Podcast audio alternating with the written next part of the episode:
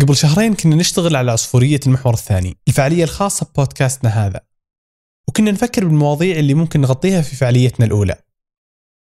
طرى على بالنا أن التجارة الإلكترونية جالسة تصير أهم يوم ورا يوم وإن في فرصة نجمع فيها رواد القطاع الخاص بهالمجال مع ممثلي الجهات الحكومية اللي تشرع هالقطاع ونتكلم عن أهم التحديات والفرص اللي موجودة في عالم التسوق الإلكتروني.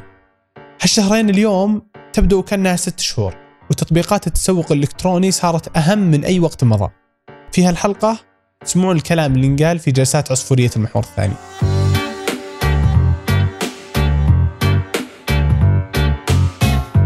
أهلا أنا الوليد العيسى وهذا بودكاست المحور الثاني. البودكاست الجديد من إذاعة ثمانية. وبالتعاون مع الجمارك. أول جلسة في عصفورية المحور الثاني كانت مع مازن الضراب. الشريك المؤسس في منصة زد للمتاجر الإلكترونية اللي كانت تنظم في نفس الليلة فعالية زد إكس التجزئة الإلكترونية واللي أقيمت العصفورية بالتعاون معها. بجانب مازن كان في الجلسة طلال عجينة اللي عنده خبرة طويلة في عالم التسوق الإلكتروني وهو الشريك المؤسس والمدير التقني لمتجر نجري للأحذية الرياضية. وأدار الحوار عبد الرحمن بو مالح. هالجلسة تكلمت عن التجارة الإلكترونية من وجهة نظر العاملين في المجال وباعتبارهم أكثر الناس خبرة فيه. أتصور إنه هذه الجلسة بتكون كذا فيها شكل من آه، من التعريف بشكل التجارة الإلكترونية من تجارب حقيقية في أرض الواقع. آه، ما شاء الله مازن وطلال عندهم تجارب واسعة في هذا المجال بدأت من سنوات مرت بتجارب مختلفة. واليوم نقدر نقول إنه السعودية فيها شكل جديد للتجاره الإلكترونية فيها تنوع في التشريعات. لا تزال هناك برضو مصاعب. إحنا اليوم كل هذه التغييرات كل هذه آه، الجهات الحكومية والجهات الخاصة اللي جالسة تساهم في هذا في هذا الصناعة بتصور إنها بتجعل التجارة الإلكترونية أفضل وهذا شيء مهم جدا يعني ف... فودي يعني بس أفهم بعض الأشياء فبنبسط بعض المعلومات آه اليوم هل نقدر يا مازن مثلا نقول إنه التجارة الإلكترونية شيء مختلف عن التجارة العادية؟ أول شيء أمسي على الجميع بالخير وحياكم الله آه اليوم بديت ألاحظ آه، خاصة في الثلاث سنوات الأخيرة الناس تعتقد أن التجارة الإلكترونية بتلغي التجزئة العادية والناس تستخدم أسلوب الترهيب لأصحاب المتاجر يقول إذا ما بدأت في التجارة الإلكترونية ترى بتقفل محلك والتجارة الإلكترونية بتأكل سوقك. صحيح. ويستخدمون هذا الأسلوب لتخويف الناس أو تحفيزهم للتحول. والحقيقة أن اليوم أكثر ناس مؤهلين إنهم يتحولون للتجزئة الإلكترونية هم أص... آه، هم محلات التجزئة. وعندنا قصص محلية رائعة. يعني اليوم إكسترا جرير آه وغيرهم من البراندات nice. كلهم قاعدين يحاولون آه يأصلون هذا المبدأ في التحول ويقيسونها من نسبة ال online لل offline. فاللي قاعد يصير تحول آه والتحول هذا طبيعي واللي أحسن وصف له هو توسع للتجارة الإلكترونية للاكزيستنج أو اللاعبين اللي في قطاع التجزئه للتجزئه الإلكترونية.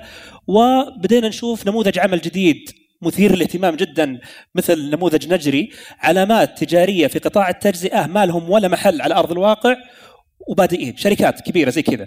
هذه موجودة برا لكن ما كنت أتوقع أنها تصير بهالسرعة في السعودية. فنسمع اليوم عن نمشي نجري ودكان أفكار على سبيل المثال كتجارب محلية.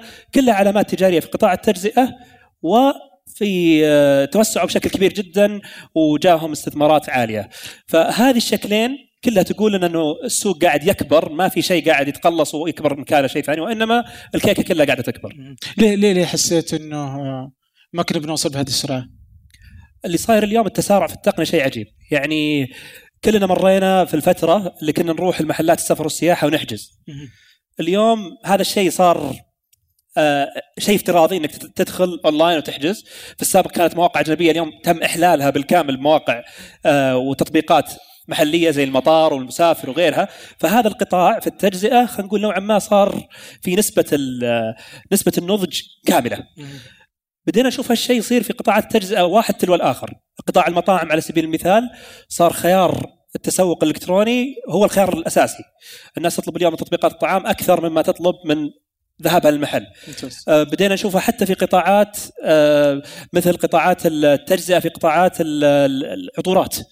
قطاع صعب جدا لازم الواحد يشم العطر لكن تفاجأ اليوم إنه هذا القطاع واحد من القطاعات اللي فيها نضج عالي جدا في موضوع التجزئة الإلكترونية. اليوم ناظر كل التجار نفس الشيء قطاعات فيها علامات تجارية زي جولدن سنت شركة سعودية اونلاين بالكامل. وأغلب محلات العطور اليوم موقعنا أرفع الشاشة لفوق أطلب من الموقع. فاللي قاعد يصير شيء متسارع جدا ما كنا نتوقعه بسبب الدفع الحكومي والقوانين. اليوم الصراحه ما أحب كلمة معوقات لأن اليوم أنا عارف خاصة المسؤولين موجودين. شيء جديد بدينا نشوفه من المسؤولين. اليوم أول كان في زي.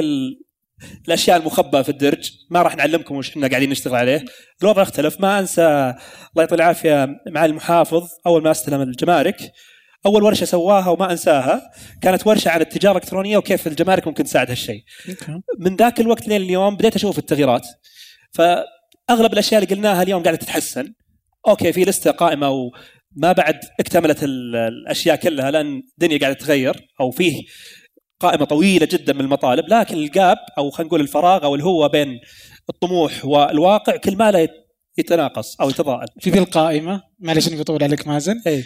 في ذي القائمة وش باقي أشياء أنت تبغاها من الجمارك؟ يعني دام المعالي موجود يعني. المشكلة ما في أحد آه، يزعل. لكن فعليا اليوم آه، الأشياء اللي كنا نحلم فيها قبل زي مثلا الفسح. مثلا. آه هذه واحدة من التحديات. آه التحدي القادم أتوقع الجهات إنهم كلهم قاعدين يمشون بسرعة بس في تفاوت بسيط في السرعة. في ناس يمشون 200 وناس يمشون 180 بس لازم الجميع يمشون بنفس السرعة. آه أكبر تحدي أتوقع يواجه الجهات الحكومية اليوم كيف يبلغون الناس بتحديث الإجراءات. يعني اليوم كثير من التجار تشوفونهم قبل شوي في سيدكس يقول تفاجأنا إنه مثلا في شيء اسمه سابر ما درينا عنه ما علمتونا وتفاجأنا فيه. لو إنكم قايلين لنا بس قبلها كان رتبنا أمورنا وكانت أمورنا بتصير في السمباتيك. okay. بس لأنكم فاجأتونا أمورنا كلها تلخبطت يمكن هذا ما كان هو قصد الجهات الحكومية لأنه عندهم مليون شيء وشيء شغالين فيه. لكن أتوقع التحدي أمامهم الفترة الجاية وأمامنا إن كيف نوعي الناس قبل زائد آه خلينا نقول تطبيق الإجراءات هذه ما يكون مفاجئ. ممتاز. سابر آه، اشرح لي وش هو؟ هو بس أول شيء بسم الله الرحمن الرحيم والسلام على اشرف الانبياء والمرسلين نبينا محمد عليه أشرف صلوات التسليم السلام عليكم جميعا ومساكم بالخير. نشكر لك أخوي عبد الرحمن آه، الضيافه ونشكر الاخوه في الجمارك الدعوة الكريمة. وإن شاء الله نقول نطلع اليوم بما يفيد الحضور الكرام. بما يخص سابر هي آه، بشكل مبسط آه، من وجهة نظرنا إحنا خلينا نقول كشركات هي مبادرة أكيد بتفيد ال- السوق السعودي بتزيد من ثقة ال- المستهلكين أن هذه المنتجات آه، خلينا نشرح أول شيء كتعريف لها هي هي عملية للتأكد أن العمل المنتجات اللي جالسة تدخل للمستهلك السعودي هي منتجات أصلية آه، موثقة عليها شهادات ووفق ال- آه، المعايير السوق السعودي. هذه عند أي جهة الجمارك؟ هي تحت هيئة المواصفات المقيس. أوكي. فهذا بشكل مبسط. طيب آه، من ناحية إنها كمبادرة من وجهة نظرنا إحنا نشكر نشكر لهم يعني هال- هالمبادره الطيبة لأنها بالأخير بتعكس على خلينا نقول لك آه، علينا إحنا كتجار إنه خلاص المنتجات اللي موجودة جالسه تباع من تجار سعوديين داخل السعودية هي آه، هي منتجات أصلية 100% تم فحصها من آه، وهي مطابقة للمواصفات والمعايير وهذا آه، هذا من جهتها كمبادرة فهي آه، مبادرة طيبة. يمكن الإشكالية اللي صارت ويمكن سببت اللخبطة في الفترة اللي راحت في بداية آه، صابر كانت مثل ما ذكر مازن آه، معرفة التجار آه، في صابر في شهاداتها في الآلية اللي تمشي فيها. وممكن أنها سببت تعطيل لكثير من التجار منهم نجري يمكن اليوم في في هالمحل. لكن لو نشوف الأمور الآن بدأت تتضح أكثر بدأت تمشي وهي بالعكس لنا هي مفيدة. اللهم يمكن مثل ما قال مازن آه، كيف إنه ينبهون التجار تصير واضحة لهم. آه، يعني إحنا كشركات بشكل شهري إذا مو بشكل أسبوعي عندنا منتجات جالسة تجي للسعودية. فكيف آلياتها؟ كيف تنسق؟ عشان ما يسبب ضرر وتعطيل لأنه بالأخير هذا بيعكس على الاقتصاد بيعكس على التجار نفسهم. من وين تجي بضاعتكم بالعاده؟ مختلف من أماكن مختلفة من العالم. يعني آه، إحنا في نجري يمكن نتكلم على وضعنا آه، علامات التجارية فوق ال 20 25 علامة تجارية. فكلها من مصادرها اللي بعض المصانع اللي تكون في آه، شرق العالم وغرب العالم. فهي مختلفة. okay. طيب الحين لما تجي فيه آه، تمر بسابر نعم وفيه مثلا آه، فسح صح؟ اللي هو اللي يصير فيها يكون في هي تمر بآلية معينة إنه يأخذون samples من المنتجات ويتم آه، مراجعتها وتؤخذ إلى خلينا نقول لك مؤتمرات أو شركات معينة عشان تمشي يتأكدون من المنتجات نفسها، ال quality تبع جودتها، آه، مصدرها، هل هي وفق المعايير خلينا نقول ك standard السعودي، ف يعني هذه آليتها. هو التحدي مو هنا، التحدي إن كلهم انضغطوا في الشركات. يمكن في فترة قصيرة ووقفت كثير من المنتجات في هذيك الفترة. بس شوف الأمور الحين جالسة تمشي بشكل أفضل يعني الحمد لله. وكلام طلال على متمه يمكن الشيء اللي سبب شوي ما أقول حنق بس زعل كثير من التجار اللي يمشون بطريقة آه، سليمة. إنه اليوم العميل مع انفتاح العالم وانفتاح التجاره الالكترونيه العميل يقدر يطلب نفس المنتجات هذه من متاجر ما لها تواجد على أرض الواقع وما تطبق عليه القوانين في دول أخرى وتدخل بدون هالعرقلة أو بدون هال المراحل اللي تمر فيها الشركات. فهذا يخلي ال go to market أو الذهاب للسوق أبطأ من التاجر الغير سعودي اللي تاجر عن طريق الإنترنت والناس ويرسل شحناته مباشرة للعميل النهائي. وهذا محل نقاش. يمكن ريان الفايز موجود هنا اليوم في مجلس التجارة الإلكترونية. وأحمد واحد من الأشياء كيف نضمن مع تطبيق القوانين اللي هدفها زيادة المحتوى المحلي وضمان الجودة زي ما قال طلال. في نفس الوقت ما نضر التاجر إنه يصير في وقت أو تأخير في المنافسة في السوق وإن الناس في النهاية ما تقبل العميل النهائي ما يقبل المتاجر السعودية أو المتاجر المحلية لأنه في الغالب هم متأخرين في الموضة خاصة في الأشياء اللي لها علاقة بالأزياء عن المتاجر العالمية. فاليوم الشباب ممنوع نسوي إعلانات صح؟ لا لا نسوي اللي إيه مثلا sneakers خاصة في وضع الشباب في نجري نمشي ال fashion تحديدا. كل اليوم نتكلم عن ال fast fashion.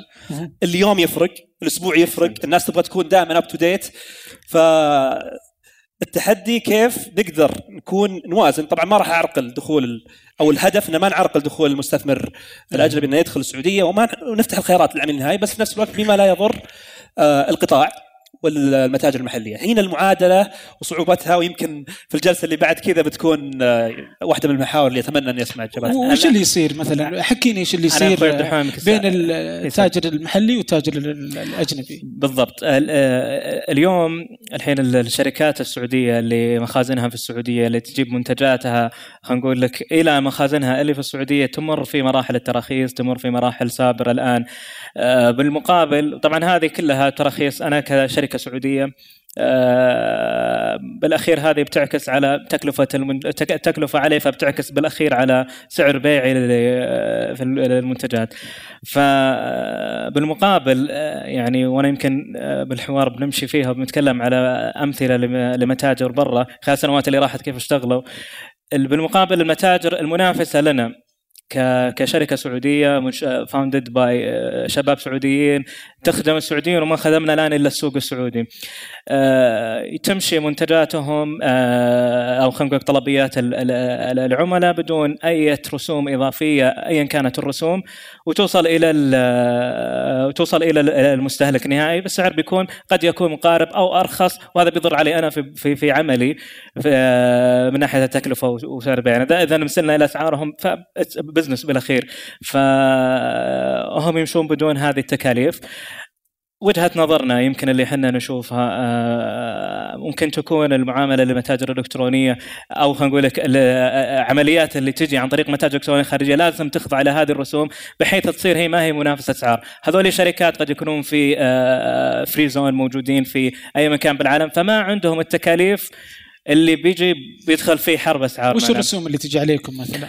رسوم رسوم الفسح رسوم التكاليف الآن مع سابر القيمة المضاء غيرها. يعني في مختلفه الرسوم. هذه كلها هم معفين منها. معفين منها. بدون ما يكون النظام فهو بيسكلي العميل اللي بيشتري من من متجر إلكتروني خارج السعودية وين ما كانت وش تكاليف فتجيك على السعودية بدون هذه التكاليف.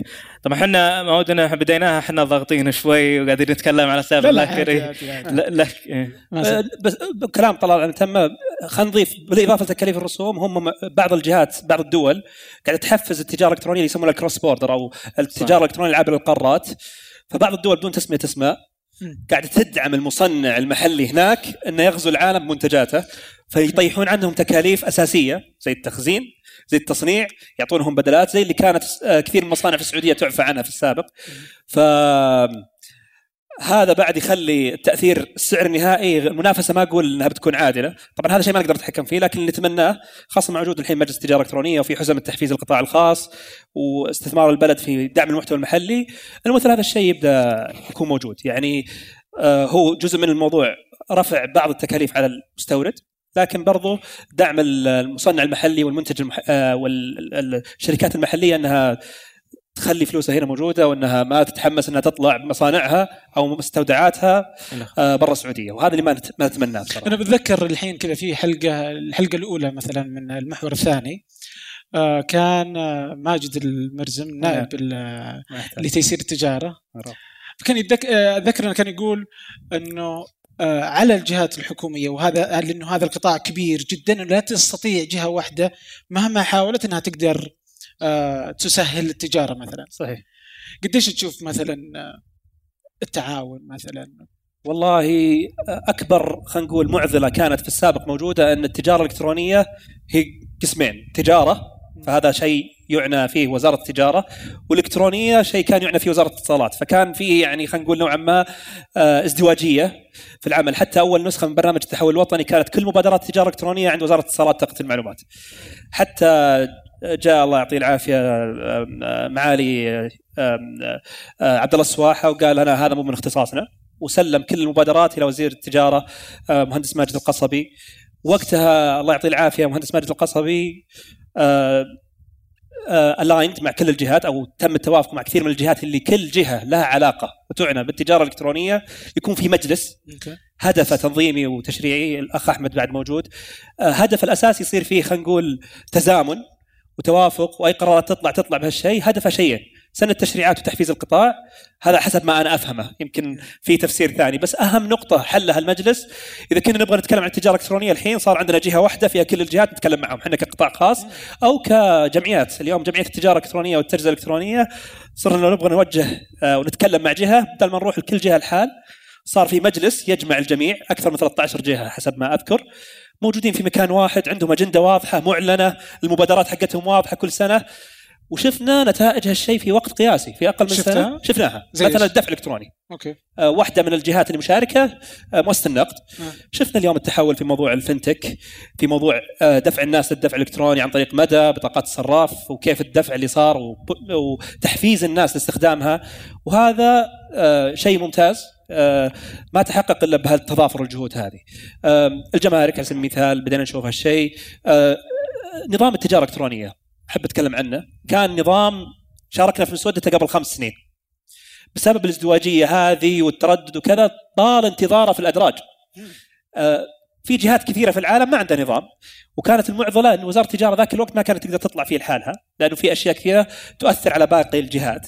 فلما جاء المجلس راجعوا كل ما سبق وحدثوا بعض الأشياء أشركوا القطاع الخاص مرة أخرى حدثوا النسخ طلع النظام بعد بثلاث شهور طلعت اللائحه التنفيذية واليوم اللائحه التنفيذية موجودة وتريح كثير من الجهات. أنا تواصل معي جهات كثيرة من فرنسا الصين وغيرها كثير من الجهات هذه يبغون يشوفون نظام يبغون يشوفون لائحة تنفيذية. يحبون هالأشياء هم. إحنا يمكن سمحين نبدأ ويقول لك ابدأ وآسك فور اطلب المغفرة ولا تطلب الإذن لكن بعض المستثمر لا يريد ذلك. المستثمر يريد أنه يتأكد إن أموره في السليم يتأكد إنه مغطى آه، قانونيا وإن فيه نظام يرجع له. لأنه اللي بيوصيه بالدخول أو الخروج من أي سوق أو ترتيب الأسواق بالنسبة له في الدخول والخروج هو آه، نضج الموضوع القانوني واللي طبعا يحكم المحاكم وقاعدين نشوف التطور اللي قاعد يصير في التحكيم التجاري بلس وجود أنظمة تمكن أو تحمي حقوق التاجر والمستهلك النهائي. طيب أنا أتوقع أن النظام هذا بس ودي أفهم قديش إنه بيحمي العميل. وش يخدمك انت غير الاستثمار؟ يعني أعطيك مثال. كانت كتاجر كتاجر يعني أعطيك مثال افهم العميل إنه بيحميه أحس في حاجات حلوة كتاجر وحد موضوع وين تظهر مثلا سياسات الاسترجاع والاستبدال صارت الآن ملزوم أنك أنت. كتاجر أنك تحطها في الفاتورة. وهذا بيحل مشاكل كثيرة من بلاغات وزارة التجارة. لأن قبل كانت كل الموضوع توقعات أو خلينا نقول افتراضات وما كانت العملية فيها إدارة توقعات. اليوم مع وجود النظام واللائحة يجب وجوبا على التاجر أن يطلع فاتورة أول شيء. ما كانت موجودة في كثير من متاجر الإنستغرام اللي كنا نشوفها قبل أو المتاجر العادية كان يمشيها بدون فاتورة. اليوم أنت ملزم بالنظام أنك تطلع فاتورة كتاجر. والعميل له الحق إنه يشوف الفاتورة ويشوف آه كل تفاصيل الاسترجاع والاستبدال هذا مثال واحد من أصل أمثلة كثيرة موجودة في النظام واللائحة يطول المقام في ذكرها. طيب في حاجة ثانية أنا ودي هنا لأنك أنت أتوقع أنت من يعاني فيها. يعني كذا تخيل لو أني بسوي مثلا متجر إلكتروني. ما أدري ليش دائما أقول إني أبغى أسوي متجر إلكتروني. آه اتصور في معضله عندي هي آه لأني أنا أجربها. كل الشركات ما فيها تصور كل الشركات آه، حقين التوصيل سيئين okay؟ يعني تاخذهم واحد واحد تلقى كلهم يتنافسون من, أنا اسوء وهذا النظام اللوجستي أتوقع إنه يخرب يعني لو أنا صاحب متجر أحس إنه كل شيء أنا أسويه مضبوط في الأخير الميل الأخير معدوم. يعني تقدر تاخذه في كل الجهات. يعني آه، ما في ولا واحد بتحط التطبيق ويوصلك على نفس العنوان ما في أحد بيسلمه في نفس الوقت ما في ما في شركة جيدة. كيف تشوف التجربة اليوم؟ أنت من آه، يحصل ال- ال- ال- الفسح إلى أن يوصل إلى العميل.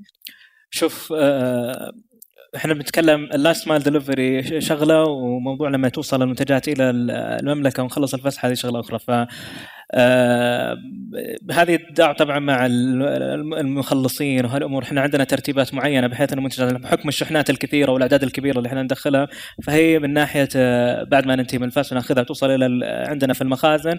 هناك يصير تنظيمات داخلية. قبلها آه، طب تسمح لي إني بقطعك؟ كذا. ودي أسأل سؤال صدقي. إيه. آه، قديش شفت تغير بعد صار ما- بعد ما صار الفسح الإلكتروني. لا أسرع فرق ولا ما فرق؟ لا لا لا فرق كثير. أس... ترى عادي احس يمدينا نقول إيه، لا لا. إحنا بنقولها هذه اللي بيضرنا إحنا بنقولها هي إحنا جايين عشان نتكلم والإخوان إن شاء الله يسمعون. وس... آه، وإحنا نشوف يعني التطور الكبير اللي جالس يصير يعني. يعني كان بالعكس- ياخذ معك وقت وتغير الآن وكذا؟ إيه، تغير بشكل كبير. خلاص يعني والمخلصين يعني آه، الأمور صارت أوضح.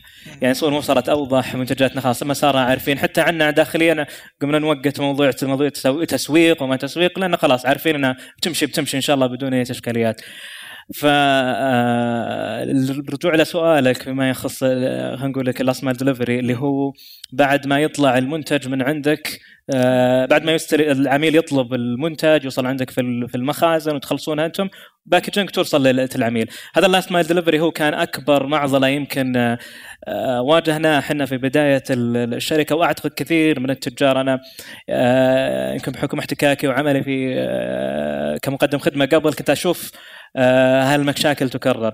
فشركات الشحن قبل يعني إحنا ما نلومهم اللوم الكبير قبل لأنه هم نفسهم أصلا نتكلم على التشريعات ما كان لهم تشريعات واضحة. فوزاره النقل الآن مشكورة يمكن طلعوا بتشريعات واضحة لترخيص شركات ال- ال- الشحن. وشفنا الأمثلة يمكن شركات سعودية كثير طلعت وصارت تقدم خدمات من هذاك الوقت قبل التشريعات واليوم كيف تطوروا وصاروا يغطون حتى يعني نتكلم على شركات اللي في الرياض صارت تغطي المملكة كاملة وصاروا يغطون حتى برا السعودية. ففي أمثلة كثير إحنا يمكن آه، نفخر آه، فيها كشركات سعودية مقدمة خدمة لوجستية وكشركات الشحن. فقبل إحنا كانت المشاكل آه، شركات الشحن يمكن ما تلتزم في وقت التوصيل وهذا كان مصيبة لأن العميل اليوم أنا طلبت خلاص أنا دفعت الفلوس ولا أنا قدمت طلب أبغى منتجي وين المنتج؟ صاروا ف... يلتزمون فصارت تتأخر اللي يأخذ له أسبوع اللي يأخذ له فوق الأسبوع اللي ما يتوصل اللي يروح له أصلا ال- ال- المنتج وهو مت- متضرر فما كان في يمكن اهتمام نم نما خلينا نقول لك السوق صار في نمو كبير في السوق يمكن صار أكبر من الشركات الشحن في كطاقة استيعابية وهذا سبب أزمة أكبر وأكبر.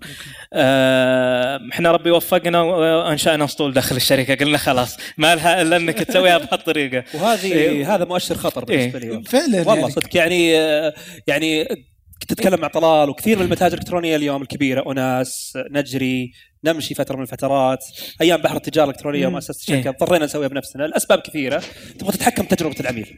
كل اليوم الكلام كله على تجربة العميل. ما تبغى تتعب في المنتج وفي ال packaging في ال marketing وكل نعم. شيء. في الأخير الناس بتتذكر آخر آه نقطة تماس آه مع المتجر الإلكتروني. وهي للأسف last mile delivery اليوم اللي قاعد يصير يمكن زي ما قال طلال ال demand آه أو الطلب فاق استيعاب كثير من الشركات خاصة في المواسم. كثير مننا يعرف إن سوق التجزئة سوق موسمي.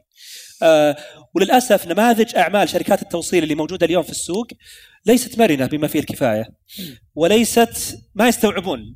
ما يدري إن رمضان بعد شهرين يبدأ يتح- يتحرك. إذا جاء رمضان يتفاجئ أو يصير مخطط على نفس ال growth حق رمضان السنة اللي راحت. يعني آخر شيء كنت أتوقع ذاك اليوم جلسنا إحنا نتكلم مع زد مع كل شركات التوصيل يعني اشتغلنا مع أكثر من عشر شركات فاحتكينا مع كل اللي في السوق لكن قلنا عشان ما نفاجئهم بال demand دورنا كممكن إن نجلس مع أعضاء المنظومة ونتكلم معاهم ونوريهم ال forecast حق ال demand. قلنا لهم السنة الجاية نبغى نوصل 5 مليون طلب. قالوا مستحيل ما في demand زي كذا. ما راح يجي. يقول لهم يا جماعة مو بهذا رأي أو فكرة أو توقع. هذا هو نفس الترند اللي قاعد يصير ونفس ال growth path اللي قاعدين نشوفه. خلوكم جاهزين. يقولون ما نتوقع يمكن من شركات من برا بس. آه، فما أخذونا على محمل الجد وهذا شيء صراحة أعتب عليهم فيه. إلى أن جت إحدى الشركات من برا السعودية. أبغى أقول القصة هذه لأنه لازم نقولها آه كلمت طلعت من الشركة كلمت سلطان العاصمي مدير الشركة. قلت له شوف قعدنا مع إحدى الشركات الكبيرة. قالوا ال demand هذا يمكن يمكنكم تبالغونه ومتفائلين جدا. لا تتوقعون مثل هذا ال demand. قال لي صحيح هم يناظرون سوقهم نموهم العادي. إحنا قاعدين ناخذ من ال offline ونحولهم للأونلاين أو ناخذ من أسواق التجزئة التقليدية ونحولهم نحولهم للتجزئة. فهم مو شايفين هالزاويه هذه. وهذا اللي قاعد يصير اليوم. يعني اليوم لاحظوا معي أغلب الإعلانات اللي تصير اليوم في السوق في الشوارع صاروا يحطون روابط المتجر الإلكتروني. إحنا أنا قاعد أشوفها اليوم في زد. ناس كثير قاعدين يتحولون. وزي ما قال طلال شركات التوصيل لسه مي قاعدة تستوعب إنه في حراك وجروث أو نمو كبير جدا قاعد يصير في السوق. فوش اللي صاير اليوم؟ اليوم أنا أحط رهاني مو على الشركات المعروفة والقديمة أو التقليدية لأن عندهم مداخيل أو مصادر دخل أخرى غير التجارة الإلكترونية إذا ما تحركوا. رهاني على الشركات زي اللي قلت لكم عنها. يوم جلست مع هذه الشركة الغير سعودية شركة صينية. إيش اسمه؟ أقول اسمها؟ iMile. okay. يستاهلون والله. بس بنربط معاهم بعد أسبوعين. طيب. الشاهد يوم مريت آه، يوم مريتهم ال growth آه، هي كانت تشتغل في علي بابا. جات وقعدت تناظر تقول والله بس خمسة مليون. شوف الفرق بين تقدرون تسوون أكثر وأتوقع في أشياء معينة بجلس معاك بعدين إذا بدينا بعلمكم وش الاشياء هذه قلت طيب تقدرون تشيلون؟ لأن واحدة من التحديات اللي كنا نسمعها من شباب سلاسة مثلا اللي هم عندهم ال fulfillment center وهم شريك النمو مثلا كثير من المتاجر يقول واحدة من الأشياء اللي إحنا نحط فيها في موقف محرج لما أه كثير من المتاجر تسوي حملات تسويقية خاصة مع ال influencers والمشاهير اللي ما تقدر تسيطر على ال demand حقه. ممكن طلال يتكلم عن هذه النقطة. ما تقدر تقول ال influencer وقف لأنه خلاص في النهاية أعلن. مو بزي ال digital marketing فأنت ما تتنا... ما تقدر تتنبأ 100% بكم ال demand اللي ممكن يجيك. فكثير من شركات الشحن تقول آسفين ال capacity ال maximum capacity حقتنا اليوم أو الطاقة الاستيعابية القصوى حقتنا كذا. أنت معطيني دبلها أو ثلاثة أدبالها. معناها بوصلك بعد أسبوع. تخيل معي شعور صاحب المتجر الإلكتروني إنك تقول له بوصلك بعد أسبوع. هذا يؤدي إلى كنسل الطلبات. بترك طلال يقول وش شعور الناس؟ إذا صار لهم موقف زي كذا يعني. شوف آه، هذا عندنا دائما تصير مص- مصيبة المصايب لا صارت تأخير صارت المنتجات وصلتهم متضررة أو شيء. آه، يمكن هذه أسوأ شيء للعميل. أنا بالأخير آه، عميل التجارة الإلكترونية إذا آه، تشجع نقول أنا بالسعودية يمكن تونا آه، بدأوا الناس الحين تشجع وصار في ثقة وصار في إنه يشتري من المتاجر السعودية. فالعميل العميل أخذ خلاص أخذ تشجع وجاء وشرى وطلب. فلما تصير ال last mile delivery ال experience حقتها سيئة هذه بيفقد إحنا كمتجر إلكتروني راح يفقد ثقته في في التعامل معنا. راح ي... العلاقة ما بيننا وما بين هذا العميل آه، جدا راح تتضرر. يعني أنت إذا تتعب في إحضار آه، إنك تجيب منتج آه، بأعلى الجودة توفر آه، أنواع مختلفة من المنتجات أنواع الفئات تمسك ال ال آه، توفرها بالفئات المختلفة بأسعارها المختلفة عشان تكون بتناول الجميع. آه، تتعب في التسويق تتعب في توفير تقنيه المعلومات وإنه الموقع يكون جاهز كل توصل إلى مرحلة تتعب في ال fulfillment تجهيز المنتجات وتجهيز ال- ال- ال package وغيره عشان ترسل. ف last mile delivery تكون أو آخر مرحلة تكون اكسبيرينس سيئة. فكل تعبك اللي راح هذا كله كله ما كان راح حبه منثورة. فحلنا إحنا كان أننا شفنا الأرقام. والله التوصيل صاير يا 60% 50% مو معقول منتجاتك تروح يعني تعبك راح فلوسك راحت تكلفة زادت إن المنتج يروح بعدين بترجعه فهذه فيها تكلفة.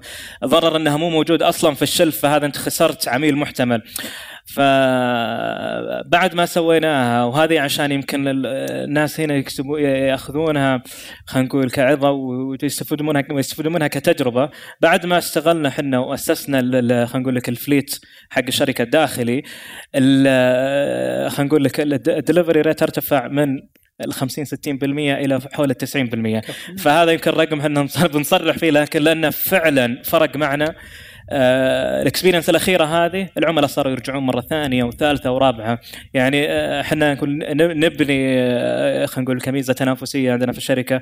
نبني آه، خلينا نقول نبنيها على انه إحنا بنوصل لك في أقل من 40 ساعة 24 ساعة عند داخل الرياض. سيارتي وأنا بتحكم فيها وأعرف بقدر أشغلهم و fleet تبعي. فهذه اللي الكل صار خلاص مرتاح. هذه التجربة الطيبة.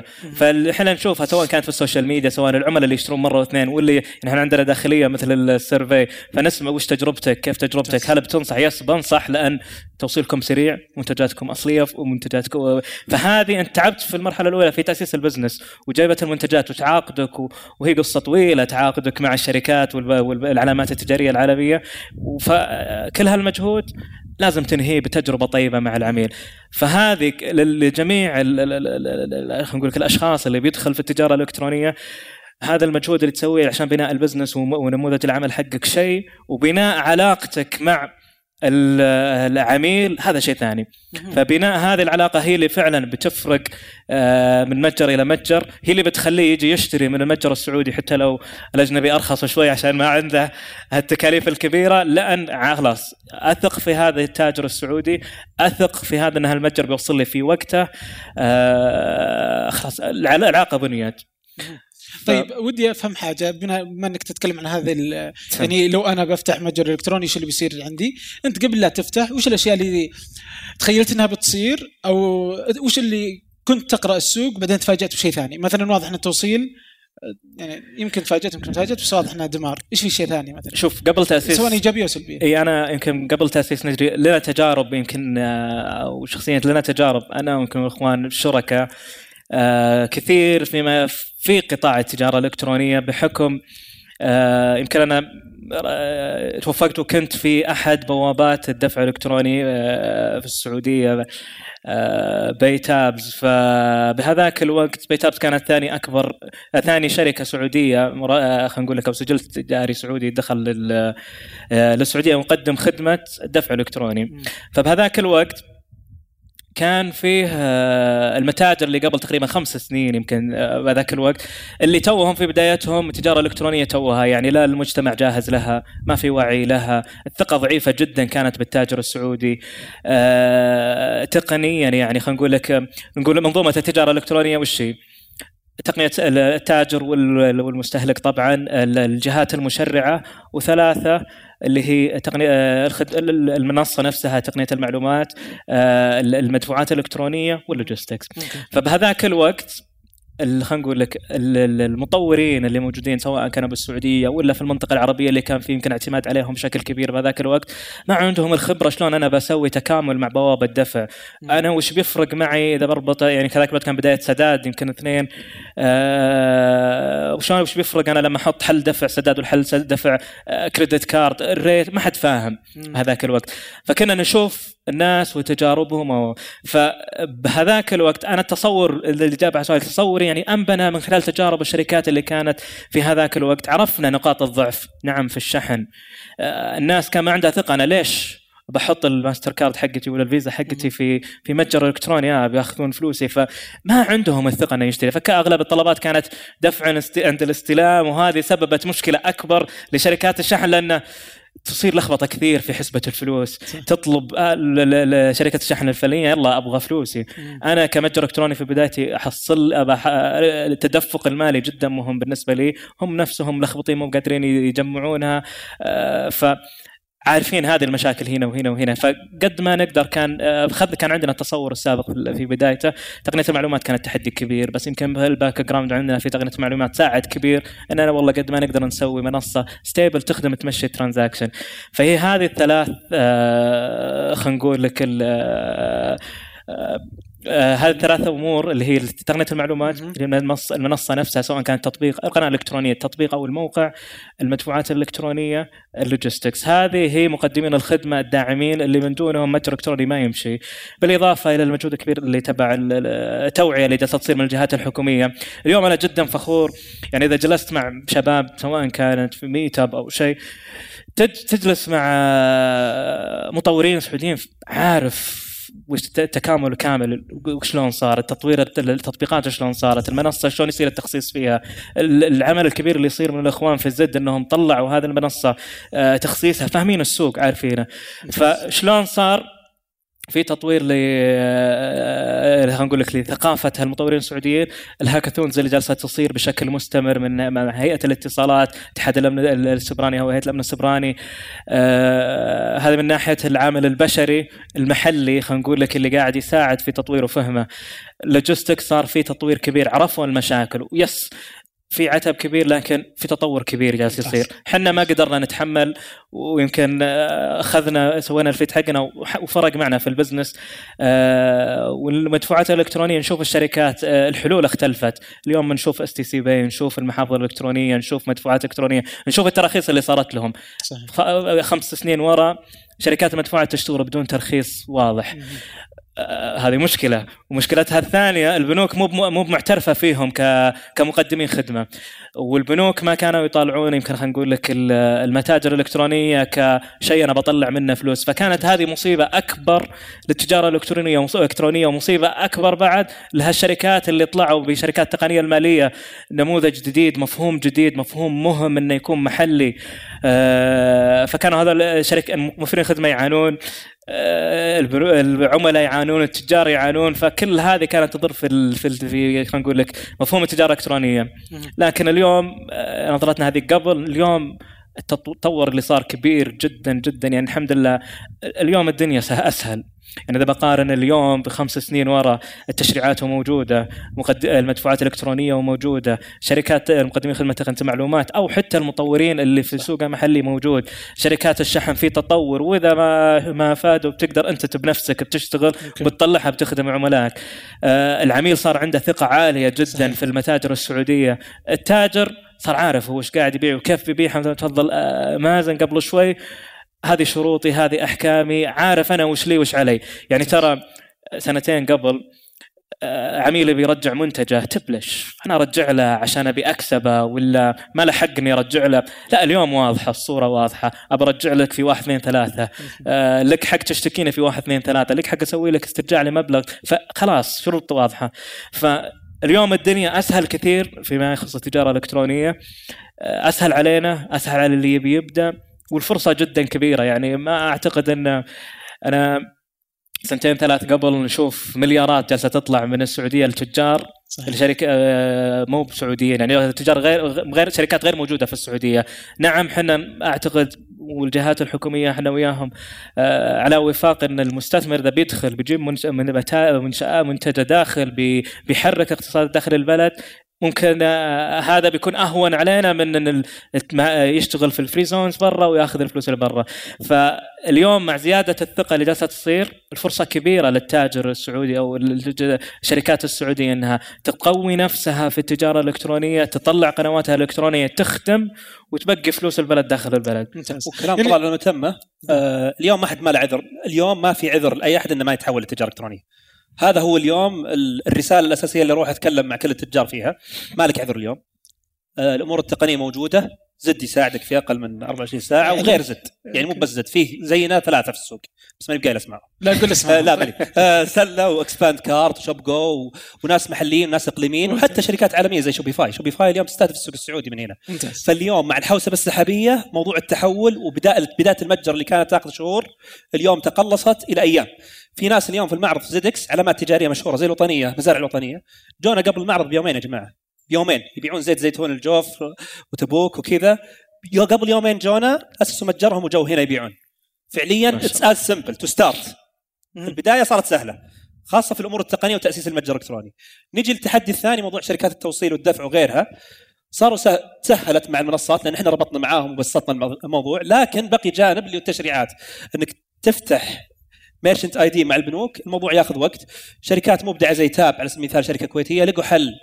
They could uh, they hacked ال- الطريقة بطريقه ذكية جدا وسووا عمليات اللي هي الاجريجيشن وسمحت لهم مؤسسة النقد وموجودين اليوم في ال sandbox وتحركوا. هذه واحدة من الأسباب التشريعات ساعدت في السرعة. ممتاز. قبل كان ياخذ الموضوع 40 يوم إلى 30 يوم أحيانا عشان تحصل على merchant ID وعشان تبدأ تستقبل أموالك. اليوم مع وجود ناس زي كذا سرعت العملية. التحدي الفترة الجاية بيكون في شيئين. يعني ناس كثير وهذا كل يوم أشوفه يقول يا أخي فتحنا متجر عندكم وبدينا وحطينا من البضاعة. بس ما تجيني طلبات. وش يتوقعون الناس إذا فتحوا متجر؟ يتوقعون الطلبات بتجي. فعليا الموضوع لا. okay العملية سهلة بس ترى الموضوع مو معناها العملية بتصير automatic customer اللي بيجيك العميل بشكل تلقائي بدون ما تتعب في التسويق. أكبر تحديين بيواجهون أي تاجر سواء كان تاجر تجزئة تحول للتجاره الالكترونيه أو تاجر تجارة إلكترونية صرف زي نجري وغيرها من العلامات التجارية.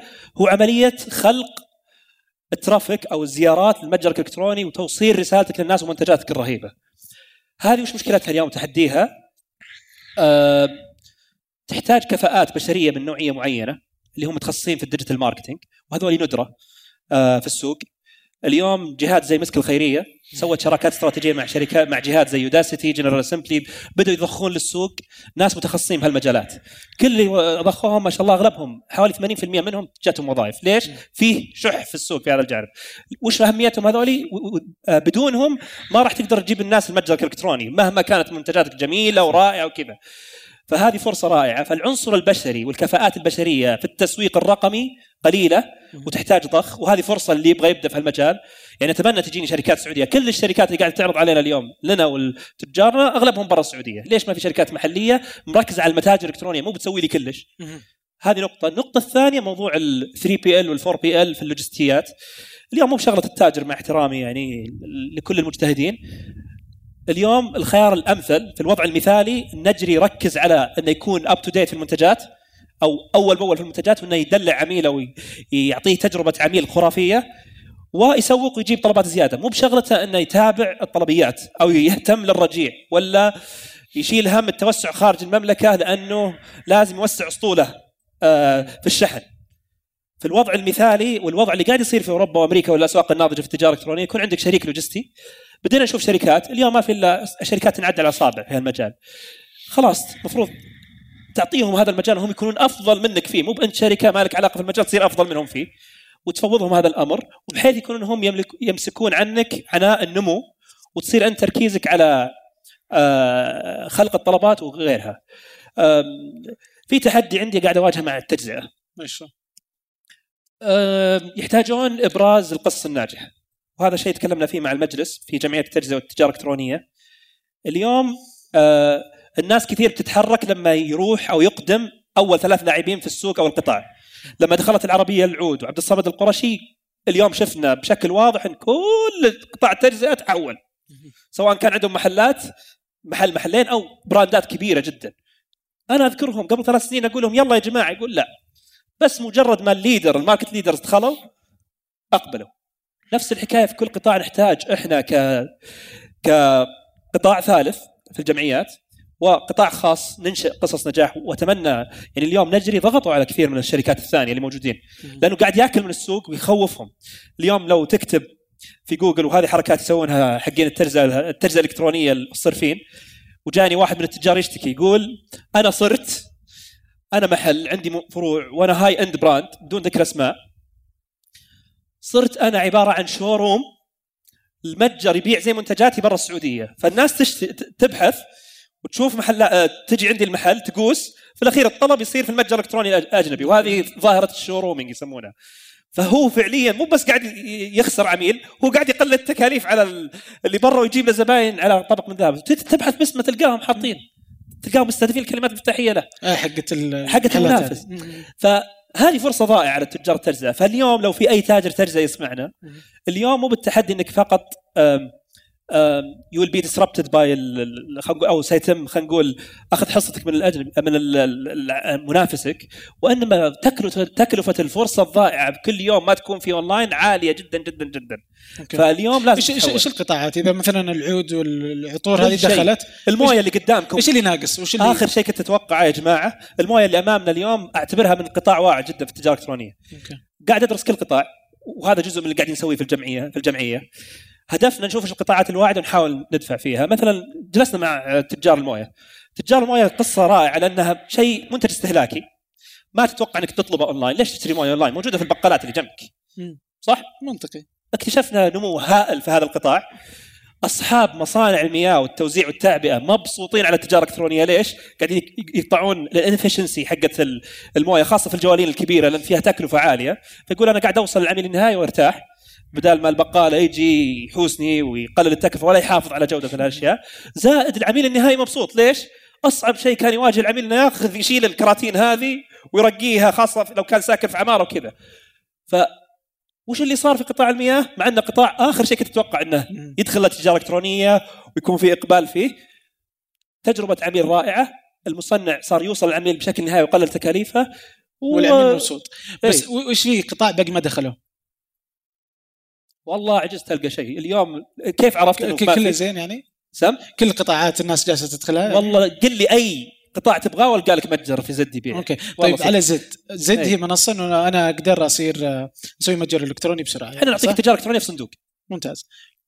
متى أكون أنا لازم أكون في زد؟ يعني اكون زد هو المكان المناسب. متى متى. أطلع إلى اني اصير مثلا منفصل زي نجري ولا ولا نجري أصلا ممكن يكون في زد أمس عمر الجريسي الله يعطيه العافية جاء وزار المعرض وشبهها بتشبيه عمر رهيب في تبسيط الأشياء.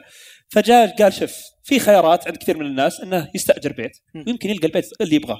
ففي زد يساعدك إنك تستأجر بيت تكون في بيت ممتاز. وتقعد فيه للأبد. في ناس ياخذ خيار إنه يستأجر محل ما يبني محل خاص فيه. فخيار البناء موجود لكن له تبعاته وتحدياته وله مميزاته. لكن اليوم اللي أقوله للناس مو بلازم تبني عشان تبدع اللي سوته منصات خلينا نقول أو حلول التجارة الإلكترونية زي زد وغيرها إنها حطت خيار جديد للتاجر. بدال ما يدفع تكلفة تأسيس عالية جدا و CapEx عالية صارت العملية أسهل بكثير ممتاز. وأقل تكلفة بكثير. تبغى تكمل تكمل. اليوم Shopify الشركة اللي كلنا ننظر لها نظرة احترام وتقدير. لأنهم هم من رواد هذا القطاع. فيها شركات مدرجة شركات تجزئة مدرجة يستخدمون Shopify طبيعي. مم. فهذا اللي قاعد يصير اليوم. فمو بالضرورة تكون تسوي هالشيء لكن مو بالضرورة انك إنها مو مرحله بالضرورة. آه. قرار استراتيجي صرف. يعتمد على الموارد البشرية. يعني اليوم نجري وفقوا ما شاء الله بوجود ناس زي طلال و- وتيم اللي معه. هذول عملة نادرة. مو هل هو بالضرورة موجودين في كل شركة؟ مو بالضرورة. فلذلك خلاص سوي لها اشترك أو ش... آه، خل جهة تشيل عنك هذا العناء. وتبدأ. بعدين تقدر تحول في أي وقت آه وبدون أي آه تحديات يعني لو تتحول. ممتاز كلام مازن على ما تم بس ما يخص متى تكون في زد؟ أعتقد الأخوان في زد عندهم ال- خلينا نقول لك ال- الإمكانية إنهم عندهم الم- الميزان صححني إذا كنت غلطان فيها مازن لكن عندهم ال- الباقات المختلفة ومنها ال- المتخصصة للشركات الكبيرة. فزد حل من مثل مثل الحلول الثانية ايا كانت المنتجات اللي موجوده الانظمه اللي موجودة؟ وأعتقد آه الأخوان ما شاء الله اللي قاعدين نشوفها في زدكس اليوم اللي نشوفها أقول له مازن هذا نجاح يعني كبير كلنا فخورين انه ط- على بهالنجاح ونبارك لك فيه. فما في متى تكون في زد لما زد ما هو ما, اعتقد ما أشوف انه يكون مرحلة معينة تبدأ فيها. لا هو لل... عجبني التشبيه نعطيك تجاره الكترونيه في صندوق فهي فعلا بيعطيك إياها في بدايتها. هم اللي بي... اللي بيطور وبيخصص الإخوان إن شاء الله لهم قدها وكفوا إنهم يديرون ويكونون الشريك التقني فعلا لل... وهذا تحدينا متاجر. الاكبر اليوم. كيف إحنا نكون طموحين أو نلاحق طموحات تجارنا. لو في شيء متعب زي اللي تواجه الحين كل الجهات الحكومية كيف يلاحقون طموحات أو يلبون طموحات العميل النهائي أو التجار وال stakeholders هذا أكبر تحدي قاعدين نواجهه. وصرنا نحس بالضغط وال heat اللي يحسون فيه الح- الحكومة يوم صرنا نتعامل ونخدم 5000 تاجر الحين. ما شاء الله ففي خلينا نقول ما تقدر تقول لأحد لا بس في نفس الوقت لازم يكون عندك اولويات فترتب الأولويات اللي ما تضر بالناس في نفس الوقت تحاول تكون مرن قدر الإمكان إنك تستوعب أكبر قدر ممكن من الناس لكن هل إحنا حل كل أحد وكل الناس؟ لا مو بالضرورة. آه، هل إحنا الوحيدين؟ لا، في ناس كثير يغطون خانات وقاعدين نغطيها وهذا شيء مرة مبسوط فيه صراحة. وأتمنى السوق قاعد يستوعب. يعني اليوم يوم بدأ كريم وأوبر جت حوالي ثمان شركات توصيل. لما بدأ بدأت كثير من منصات آه، آه، الأطعمة هنجر ستيشن بدأ جاء بعدها جاهز والم وغيرها ونضجت السوق لأنهم قاعدين ينشرون الثقافة كان كل تحدينا الأكبر وهذه أستعيرها من من قطاع قريب اللي هم أنظمة المحاسبة السحابية كانوا يقولون مو منافسي X و Y منافسي في هالقطاع منافسي ال Excel منافسي الورقة والقلم. إحنا منافسنا آه اللي مو قاعد يبيع أونلاين. هذا هو اللي المفروض اليوم كلنا كقطاع اللي اليوم ما بعد أسس متجر إلكتروني. أوكي. كلنا المفروض نكون مو بنقول له ترى بتقفل محلك نقول له يا أخي حرام عليك مضيع ترى على نفسك فرصة وترى الموضوع أسهل. الله يحييك يخدمونك كل الشركات الموجودة في السوق ممتاز طيب أنا منافسي الوقت فبس شكرا جزيلا لكم الله يعطيكم العافية فخور. جدا بما. تصنعون في. زيت وفي نجري وكل. اللي يصنعون الشبكات ال- في التجارة الإلكترونية أتصور كل هذه التحديات اللي يمرون فيها آه، سيأخذ آه، يعني يقطفون ثمارها لاحقا آه، كل اللي بيدخلون السوق إن شاء الله. فيعطيكم العافية. آه، والشكر موصول لكل من يشتغل سواء في القطاع الخاص في القطاع الثالث أو في الجهات الحكومية. آه، شكرا لكم. يعطيكم العافية. شكرا. يعطيك العافية. يعطيك العافية.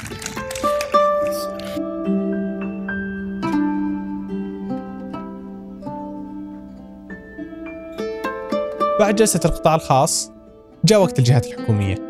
جلست ليلتها مع خمس ممثلين لخمسة جهات حكومية لها علاقة مباشرة بالتجارة الإلكترونية.